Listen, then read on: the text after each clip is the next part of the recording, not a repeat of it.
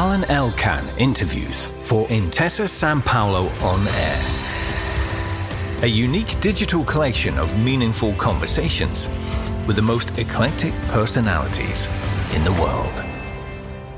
We are here with Caroline Moorehead, who has written many, many books on famous particular women like Freya Stark or Iris Origo, Martha Gellhorn, Lucie de la Tour du Pin. And then you also wrote books uh, on uh, the French resistance, maybe two books. Yeah. And lately you published a book about the Rosselli family, brothers Rosselli, who were murdered Yeah. in France by the fascists um, as anti-fascist and uh, just heads of the political movement Justitia et Libertà, who was and they were exiled in France, the Rosselli, and murdered by the fascist police. And now uh, you change again. You go back to a woman, a very special woman, very particular woman, and she gives the title of your new book, Edda Mussolini. The title is The Most Dangerous Woman in Europe. That's what you say. Now, who was Edda Mussolini? Edda Mussolini was Mussolini's eldest child, definitely his favorite child. Grew up very close to her father. Her next brother was only born when she was six, so she had a long time being the only child at home. Mussolini took her everywhere with him. So she witnessed a great deal of the brutality and the mayhem that was happening in the wake of the First World War. And she was 12 when he came to power in Rome. Now, in your book, you say that the protagonist is Edda in this book, Edda Mussolini, but then uh, there is Galeazzo Ciano, her husband, and then many other people surrounding this life. In the book, at the beginning, you describe the origin, if I'm not wrong, of the Mussolini family. They come from Predappio, no? a little village nearby Forlì in the Romagna both him and his wife Rachele, right? And Yes. they kept a house there all the time, and I, I believe Rachele even died in Predappio, right? They never left the original. So can you describe me a little bit this strange anarchist family of the Mussolinis and uh, this strange man who was Benito Mussolini, you know? Absolutely. Can I just go back to the beginning of your question, which is that, yes, of course, Mussolini plays a big part in the book because for two reasons, really. One, first of all, it was impossible to write about Edda without writing about Mussolini. And the second thing is that I wanted also, as much as anything, to use Edda's life as a way of explaining what it was like to live under fascism in Italy, how the Italians accommodated themselves to fascism. And I took Edda because her lifespan and what she did and what she became perfectly exemplified the fascist world. So, yes, of course, Mussolini is there very much. The family was very poor on both sides, extremely poor. Mussolini's father was a blacksmith. Edda's mother, Rachele, was very little educated. They were largely uneducated family. They went to live in Forlì and then they went to Milan. The first years were extremely poor. Edda, though she certainly had enough to eat, they lived in considerable hardship. And it was only really when Mussolini came to Rome that the family suddenly acquired a certain amount of wealth and standing. Because up until then, 1922, he had been really basically a journalist uh, and a political agitator, if you like, editor of a newspaper, Popolo d'Italia, but very little money anywhere. So she didn't get much of an education. She did a year in a very grand, posh school for the Italian aristocracy, for girls. And Edda was by nature wild, feral. It was not for nothing that her nickname was the Cavallina Matta, the mad little horse. During her year with the nuns in this grand school, she behaved extremely badly. She was very rude to the Mother Superior, so they were delighted when she left. So you have her arriving in Rome at about 1718 to live in the Palazzo Torlonia with Mussolini and Rachele and her younger brothers and sister. looking out from this astonishingly impoverished background into the great grandeur that was Rome.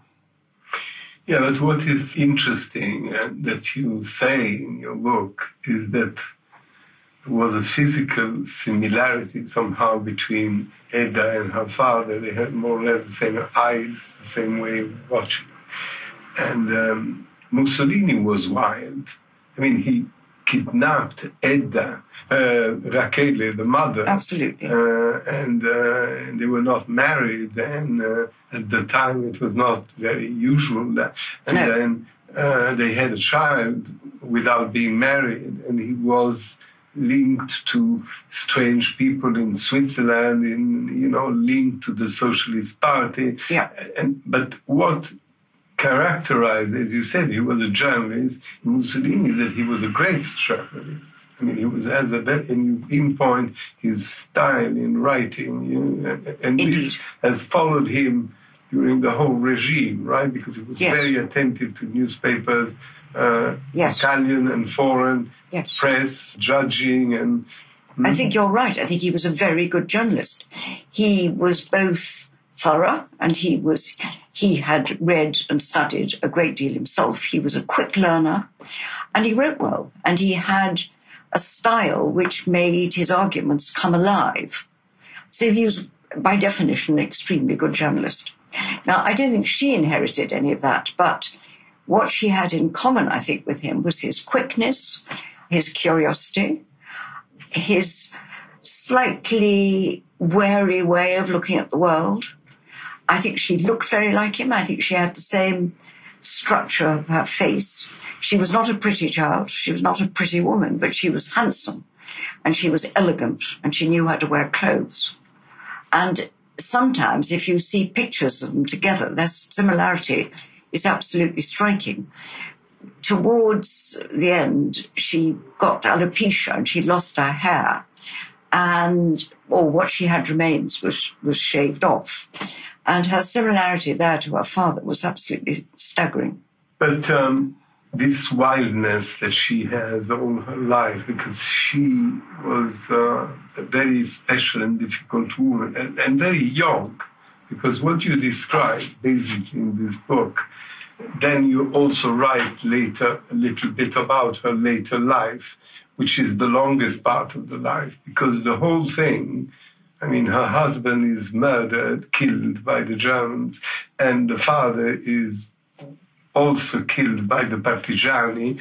So in 15 months, she loses husband and father, and she's only 34 years old and has three kids. Absolutely. Right, and she's in Switzerland, and the war is finished. Yes. Right. So for a person in these 34 years, you know, from the wild child in Milan, Yes. breaking rules, you are right. She has witnessed the whole uh, parabola of the fascists. Absolutely. Right? From the father being just a journalist to the end of it. Right. That's right. I mean, I think in a, way, in a way, for me, that's what made her so interesting, and why I decided really to finish the book in about 1949 or 50, though she lived for many decades after that, was that in fact she didn't do much, and I didn't want to write a sort of dying fall of a biography. But I think what is interesting, you make the point absolutely right, is how young she was. She got married at 19 she went off to China, where, where Ciano was made consul in Shanghai. And at 19, she was the youngest of the diplomatic wives. And for the two and a half years she was in Shanghai, which she loved, which was possibly the most happy time of her life, she made a great thing of being a good hostess, a good representative for Mussolini. She turned the consulate into a place where people wanted to go. She got a good cook. And from having people being very wary of this young daughter of Mussolini arriving in Shanghai, she became, I think, one of the major journalists in Shanghai called her the First Lady of Shanghai. Yeah, with Wally Simpson, who had been Ciano's mistress in Shanghai at the time, or what they say. Uh, Yes, but I don't, there's no evidence. There's nothing in the book. No, and what's more, the, it, the timing is wrong. No, I She was it's not a in. legend. It's a legend. She was not in But Shanghai. nevertheless, what is interesting in your book is that the society at the time was very different, and Italy was very different from today, and the world was very different, right? Yes. So it's incredible that at the age 18, much before she, you know, one year or more than to be married, he sends her to India on a boat, Yes. cruise to India and Ceylon. And the reason is, she says in the book, is she had to learn manners and English. And English. Right? Yes.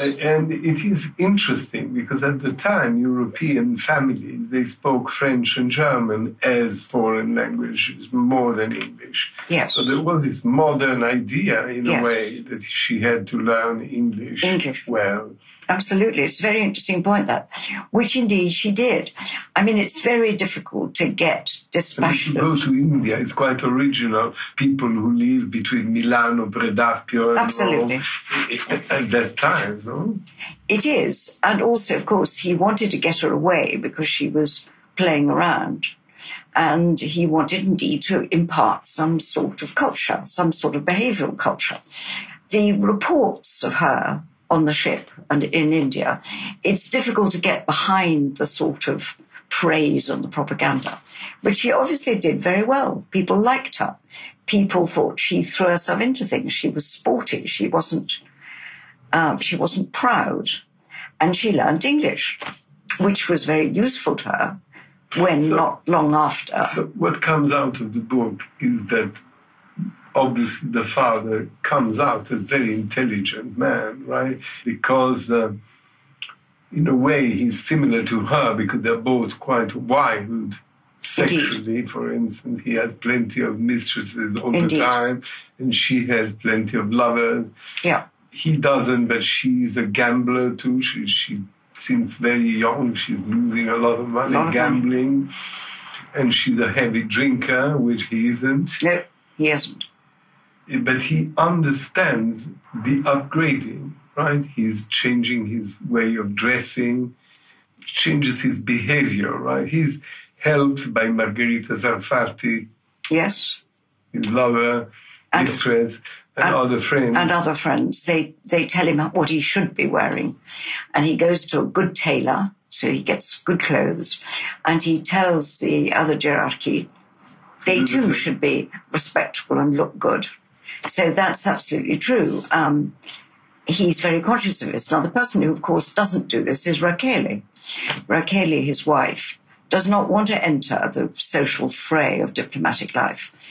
And one of the things that made me laugh most were all the descriptions of how, when she gets to the Palazzo Torlonia, she looks around and she identifies an area which she can turn into a kitchen garden. And she keeps chickens and she keeps rabbits and she grows her potatoes and doesn't go out. So when Edda comes back from Shanghai, she's then 22 and a half, she has to move into the role really of being, as it were, the woman, the face of mm-hmm. female fascism. But also because Galeazzo, no, the husband, even as you described, he was the son of uh, a fascist, uh, prominent, uh, medium, honest uh, Absolute. uh, admiral uh, who had a lot of money, made and had money. He had a newspaper and coming from Livorno, and Mussolini made him count Absolutely. so that Galeazzo was Count Ciano, Yeah. right?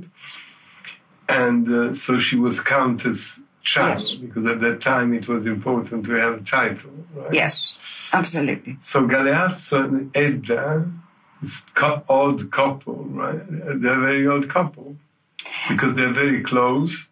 And yet, They represent the face of the aristocratic thing, uh, part of the regime. yeah, And in the same time, they have misguided lives, both of them. absolutely. I mean, it seemed to me was so interesting is that Rome in the early 20s was quite provincial, quite closed off. There were something like 300 noble families living in their palazzi. And they reacted to the fascists with distaste. These Gerarchi and their wives were violent, uncultured, crass, many of them, not educated. and they were appalled. However, Edda and Ciano were able to bridge the gap because they had impeccable fascist credentials, but they were also personable. Edda spoke English, Ciano spoke Spanish and French. They knew how to behave. So, played golf with English ambassadors. He was dressing, dressed by English tailors. Exactly. And he was trying to be a gentleman in a way, right? Absolutely. He was. And he looked the part. He was, he was, he was a good looking man. I mean, he tended. This is not acknowledged by everyone, right? That he was good looking. Hmm.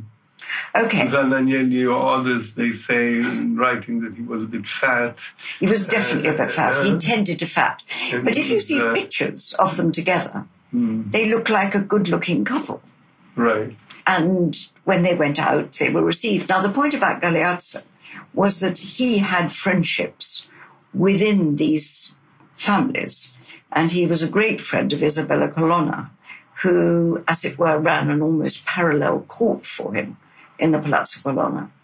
And Edda didn't go very much because actually, rather like her mother, Edda did not really like social life. Edda is a curious and enigmatic figure. She both did and didn't. She liked to be the center of attention, but she didn't like big receptions. She really liked to go to Capri, where she got a house, and where she lived if not simply, she certainly lived with her friends and not so much on display. When she was in Rome, she did what her father asked her to do. She opened things, she went to dinners, she became a sort of hostess in her mother's place. But and he was a snob in a way, Galeazzo, right? That he was intelligent and uh, he was well read at the beginning. He wanted to be himself a writer, a playwright. Indeed. He knew some intellectual, you know. But he was, and she blamed him for that in your book, you say. You know, she blamed him to be too devoted to Mussolini, too yes. prone, you know. Instead, she was more she was feisty. Fighting him. Yes, she was. I mean, what she had hoped was that in her disagreements with her father, what she hoped was that Galeazzo would stand up for her. But actually, what became clear was that Galeazzo became a Mussolini's man, became a yes man, and that quite maddened her. So she was in this dual position. She was in a position, she, after the death of Arnaldo, Mussolini's brother, who was very close to Mussolini, Edda became his confidant. Confidant. Because and he wasn't trusting anyone. Didn't right? trust anyone. Not even his um, political friends, for one reason or the other. Right? Didn't trust anybody. But of course, he trusted her. And at the same time, she became Ciano's confidant. So she was in this odd position, which of course became odder as they moved towards the war. But um, it is also interesting that Ciano has his court Mussolini doesn't have a court at all, no. right? He just has the sexual habits that you describe in the book, right? Yeah. His, his butler uh, was bringing a woman a day, right? And That's before he meets Claretta Petacci, yes. Uh, the, his last lover. I mean, he not love, but I mean he fell in love with Claretta. She was his. She died with him, right? Yes. He had a very strong sexual appetite Obviously. and short. I mean, it's funny because, like Elon Musk, Elon Musk, he writes he's eating in five minutes, right? Cannot eat longer than five minutes because there's too much to do. Mussolini ate in 10 minutes, right? That's what you write. Exactly. And very simple food. Yes. Very frugal. Very frugal because he had this ulcer which bothered him always and was sometimes looked as if it might be really serious. and so he ate very, very simply. And you're quite right. He liked to eat in 10 minutes, in silence. He didn't want anybody talking at meals. And then he has this thing which is very Italian in a way. You know, that's probably why he was loved by the. He was very Italian because besides the Mussolini, you know, politician and good and horrible things he did and the mistakes or that, he was a family man. We know a lot about his family because he was going to Predappio for weekends driving the tractor. He said that, eh, that Rachele bought for him. Absolutely. They went to Riccione by the sea on the beach. Yes, he was definitely a They're beautiful man. pages on a book by Giorgio Bassani called Gli Occhiali d'Oro, Gold Spectacle, Yeah, where he describes the beach of Riccione and the fact that bourgeois people from Romagna, Emilia, they watch the, the Duce who comes Saturday morning to see the family uh, on the beach. And, you know, it's, and then there's all this idea that you have to be strong, you have Yeah. to be sporty. You, I mean, all these things, right? absolutely. And there was the nice thing that that so many women clustered around Mussolini when he went into the sea. They used to rush in after him. And, you know, the sea would be full of sort of trailing towels and bathrobes and things, so that his guards had to make a sort of circle round him so people wouldn't come too, too close. Yes, he was a family man. And, you know, he was, for instance, always saying to Edda, you know, she shouldn't smoke and she smoked. She shouldn't wear trousers. She wore trousers. She shouldn't dance. She loved dancing. I mean, there was this sort of notion that Edda and Galeazzo were somehow above the fascist rules because fascist Italy, as conceived of by Mussolini, was meant to be fairly frugal. Women were meant to be mothers of little warriors and stay at home. They were not meant to have good jobs. They were not meant to go out. Everything was prescribed. That's what made those fascist years so interesting.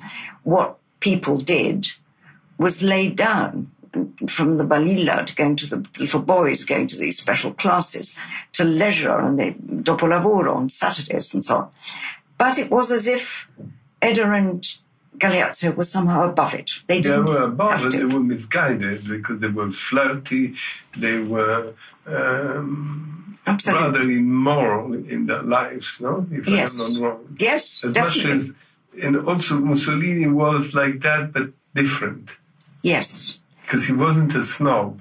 No, he was not a snob. And then you describe this odd relationship uh, that lasts 20 years between him and the king. If I am right in the book, you underline the fact the king is obliged since the beginning to give him power because he was jealous of one of his cousins, the Duke of Aosta, who was a very handsome man, and he was a very small and not very handsome man, and Duke Aosta was very popular and fascist. Absolutely. And so he said, Here, I better to be myself fascist so that I don't lose the job, right? That's what it seemed to me. You say in the book. Yeah, it seemed to me, and, and when they had their meeting, their weekly meetings, uh, they seemed to get on perfectly well. It was not until the end that the king openly turned against him. But by then, everybody really, many people But you say. I think you say, or you, someone says in the book, that the, the, the king had admiration and sympathy for Mussolini and fear, right? I think that was probably right. and that's without justifying it the how how the, why the king signed the laws against the Jews in 1938 he wasn't obviously an anti-Semite and probably Mussolini, neither Mussolini, I don't know but No. I mean the, the, the political opportunism of Mussolini And of the king. Mhm. And of the king, that's wanted what, what ruined started the ruin Yes, absolutely. They they both wanted to stay in power, and I mean, the king was not an admirable king at any stage in the reign. You don't say much in the book about the, the laws against the Jews. You just say that more or less the Italians, until until the Germans came as occupiers, they were ambiguous about that. I believe that to be true. And uh, you don't talk too much about this in the in the book. One of the things that happened, uh, Yes. because there is Abyssinia in the same time, the empire, and obviously you don't say which were the feeling of Edda vis-a-vis this. I only touch on it because there is no big evidence either way of what Edda felt about it. The only evidence there is, which I put in, is that she intervened on behalf of friends who were Jewish, but that is not to say anything very much. And that Ciano himself was in the Foreign Office at a time when it made a difference and when how the Italians behaved towards the Jews in France was important. When Italy had the regions in the south of France, was controlling them, and the Germans were pressing the Italians to turn the Jews over to them. It was clear that Ciano dragged his feet, and Ciano presided over a department which did not help the Germans. But from your book, it comes out this, after all. This is interesting. Edda first, and then the Charnows together, they're sent to London. Right, more than anywhere else. Mm-hmm. They're sent to America or to or to Paris to London, right? 1935. And, and she is alone in London and has great uh, parties and she sees the king and and the ambassador Dino Grandi, who's one of the fascist yeah. friends of Mussolini. I mean, she is in London, right? And she's 25. And she's 20. Then she's back at 28 with Galeazzo, and the, the, couple is received very well in London, right? There's no mention about if they were friends with Mosley and the English fascists uh, no. in the book. You know, they were seen by the society Absolutely. in London. Yeah. So it, it looks as if they were Anglophiles, right? But what happens is that they had this alliance with the Germans, with Hitler. Yes, he even goes to see Hitler in his uh, several times. Yes. And um, Ciano was not liked no, by the Germans. Not at all, and did not like them and himself. he hated Ribbentrop. Hated Ribbentrop. And vice versa. And vice versa, without question. But surely so his one... alliance, and then was against their natural feelings, not Edda. Not Edda. Edda was Germanophile. Well, she was, of course, at that early part. In 1936, Mussolini sent her to Germany to sort of on what started as a fairly social visit. And she was having quite a good time. She was meeting people. But then, while she was there, Mussolini made Ciano foreign minister. And at that point, her visit, which had been imprecise, was turned into a state visit, if you like. And she met Hitler and she met Goebbels and she met Goering and she met Himmler and she went everywhere and everybody treated her extremely well. Whereas she hadn't felt all that much liked in England. And so she goes back to Rome, keen on the Germans, keen to get closer to the Germans. But I think that Ciano stays more Anglophile. So as we go towards the war, you find Edda, in her role as confidant to Mussolini, more and more pressing her father. She wants the war. She wants the war. She thinks Italy is making too many compromises. She thinks that Italy needs to be great again. Like Germany and like Italy, they felt that the First World War had been disastrous for them. They wanted, Italy wanted its place. Avenge, exactly. That's what she wanted. And so that's why she was pressing her father to go in with the Germans. Whereas Ciano, I know it suited him later to pretend that he was more Anglophile probably than he was, but he certainly seems to have been highly reluctant to go into the war on the German side.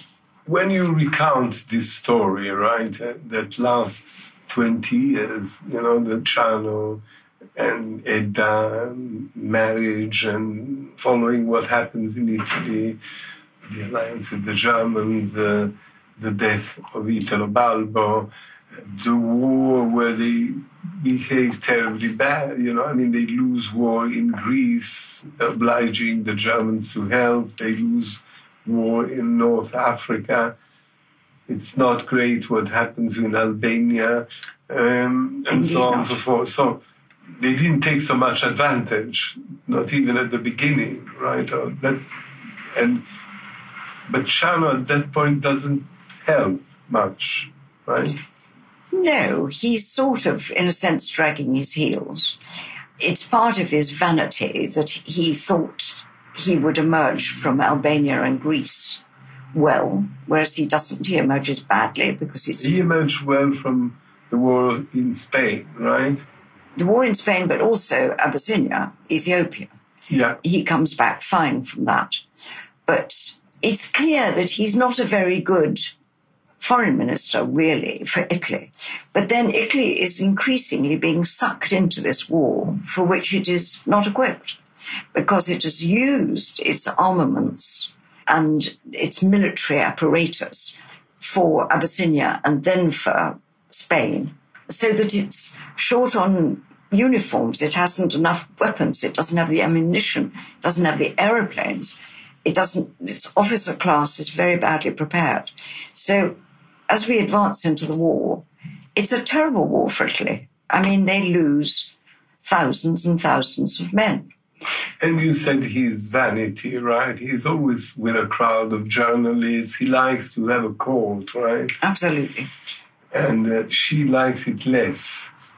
She likes it much less. So they have this glamour time, you know, Minister of Foreign Affairs aligns with the Germans, the Germans win the war. Mussolini has made peace with the church, right? Absolutely. Pius XI helped Mussolini and Mussolini him to make kind of an alliance between the Vatican Yeah. and the regime and and the king was all right. I mean, Mussolini was against the king, right? But he managed to keep the king. He Yes. didn't get rid of, of the king. Yes. So he was, uh, he described when Hitler comes to Rome, the king is with Hitler, and Hitler stays in the king's palace Yes. in Quirinale, Yes. right? And Mussolini is aside, Yes. which is not exactly glamorous for him, right? No, and, and the in- king disliked deeply Hitler. Yes. Uh, Mussolini never seems to have liked Hitler. Mm-hmm. Um, there's a very nice account of the first time that Hitler and Mussolini meet, which is in Feltre, yes.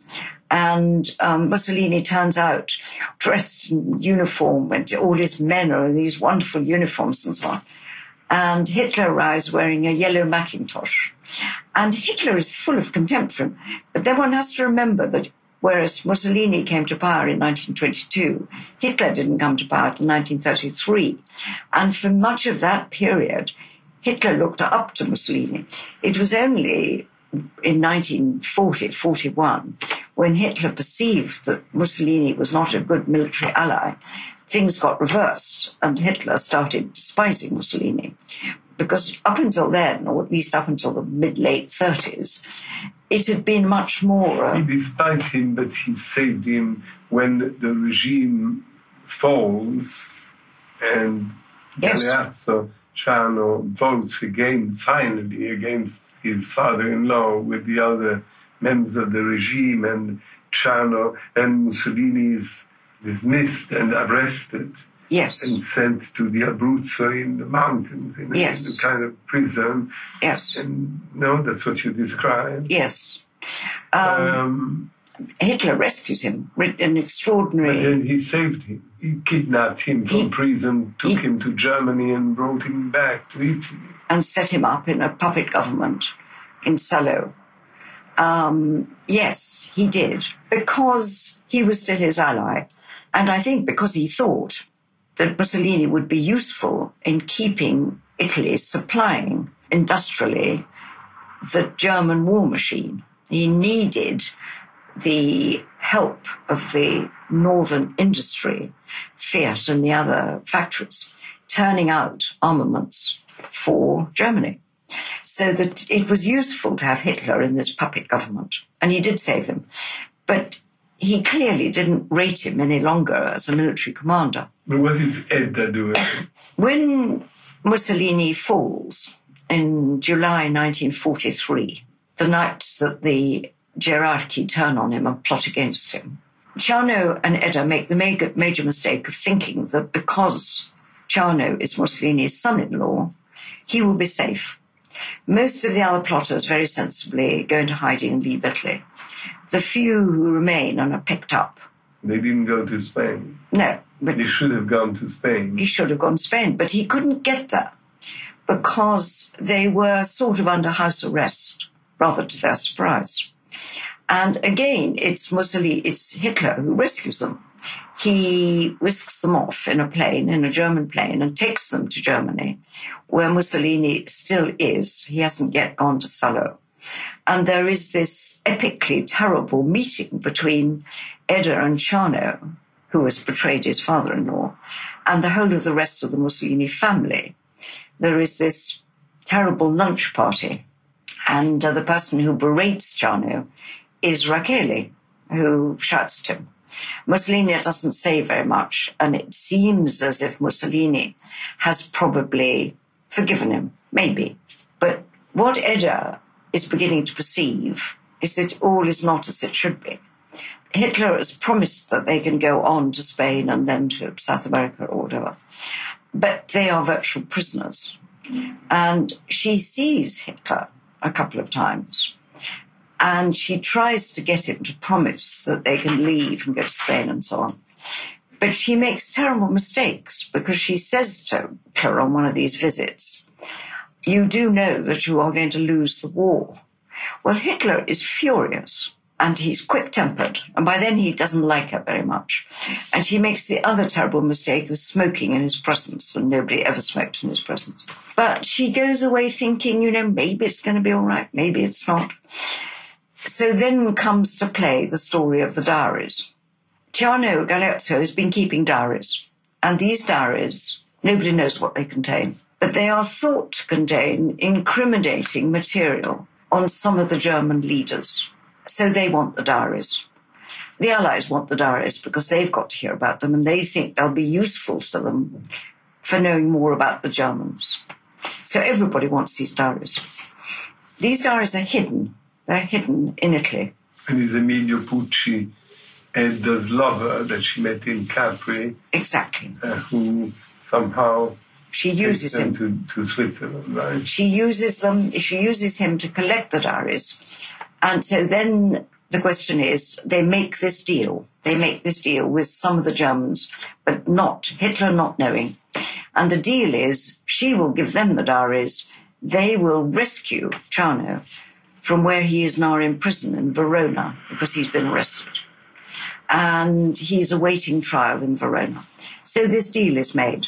And in this amazingly dramatic scene, when she is going to turn the diaries over to the Germans and the Germans are going to release or get Ciano out, what happens is that Hitler learns of the plot and he immediately says, anybody who goes through with this, I will have shot. So the plot is off.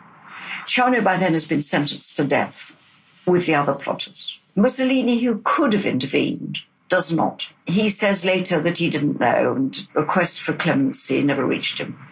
He could have done. He could have got it. He could have saved Ciano. He doesn't.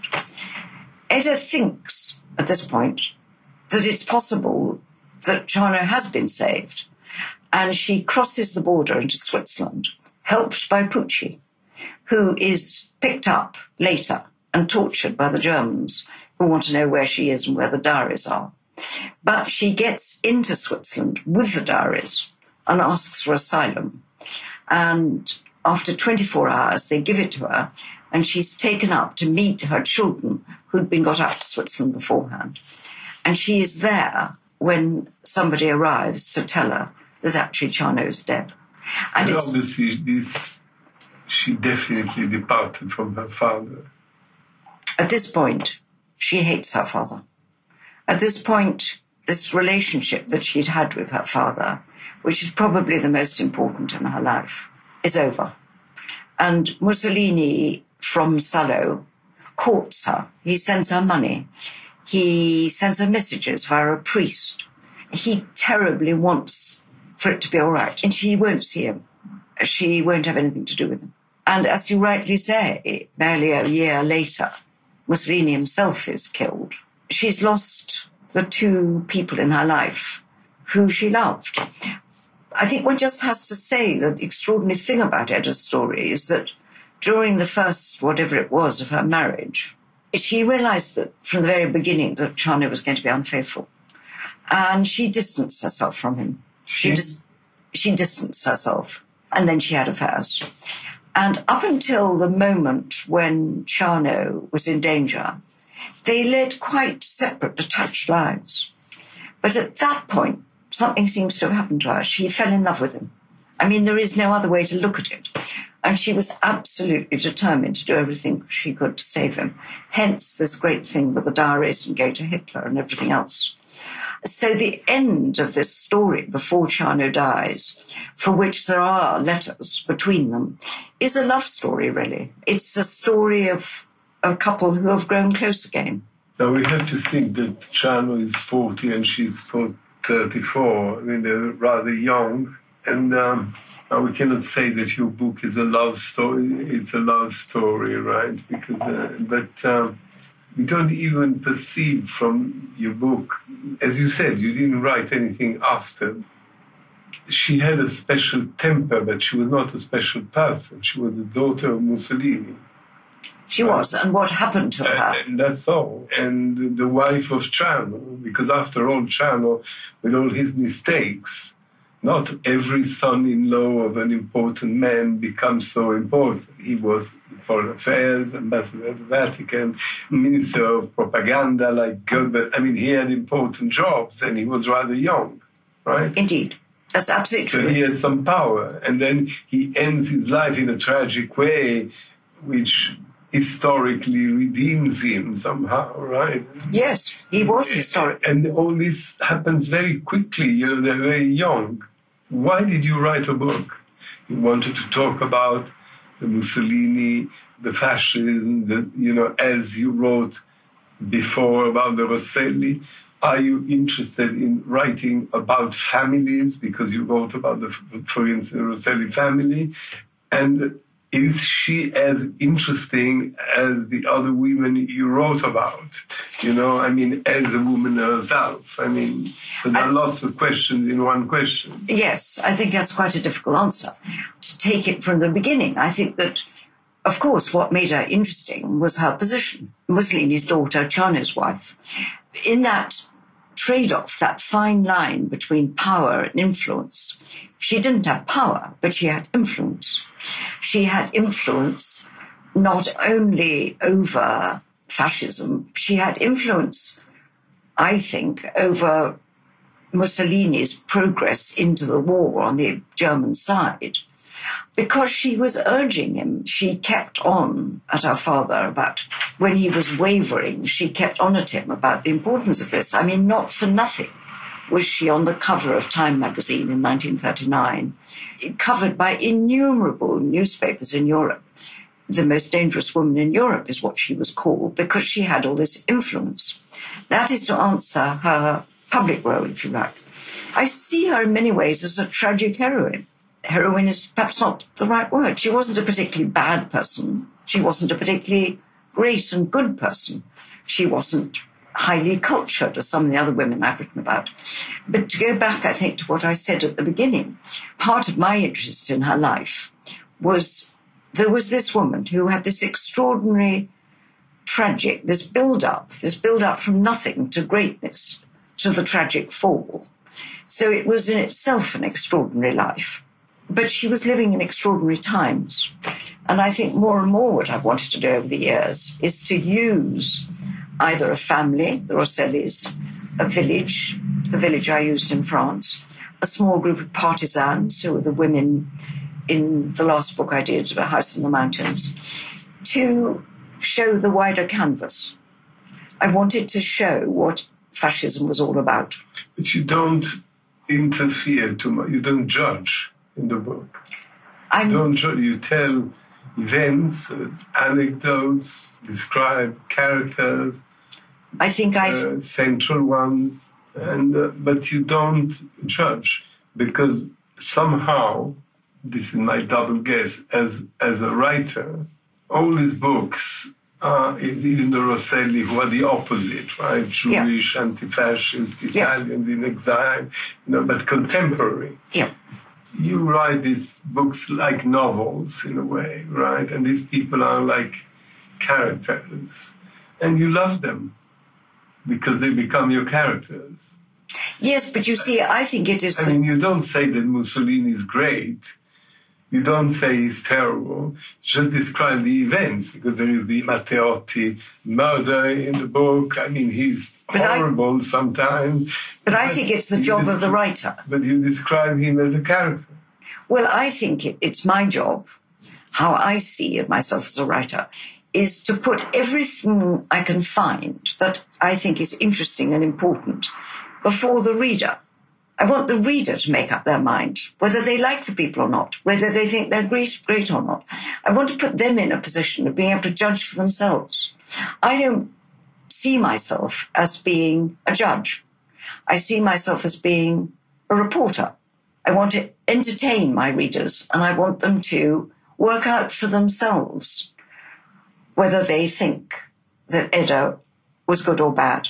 But that's how I see Yeah, myself but as a writer. probably life of Edda, as you described, is odd. That they're very poor. She comes to plays under the desk of her father in, in his office, and he takes her to the opera and he takes her to cafes. She's kind of a girlfriend for him when she's a child, and then he abandons them. He doesn't call them, and but he's attached to, to the family. You know, he keeps the family anyway until the very end Indeed. Right? Yes. Even when he is at the end and Claretta Yes. is next to him, she's in another house. Yes. And the wife doesn't give up. There No. are all these women with strong character, no? Uh, Absolutely. You know, and Edda had probably a Yes. strong character.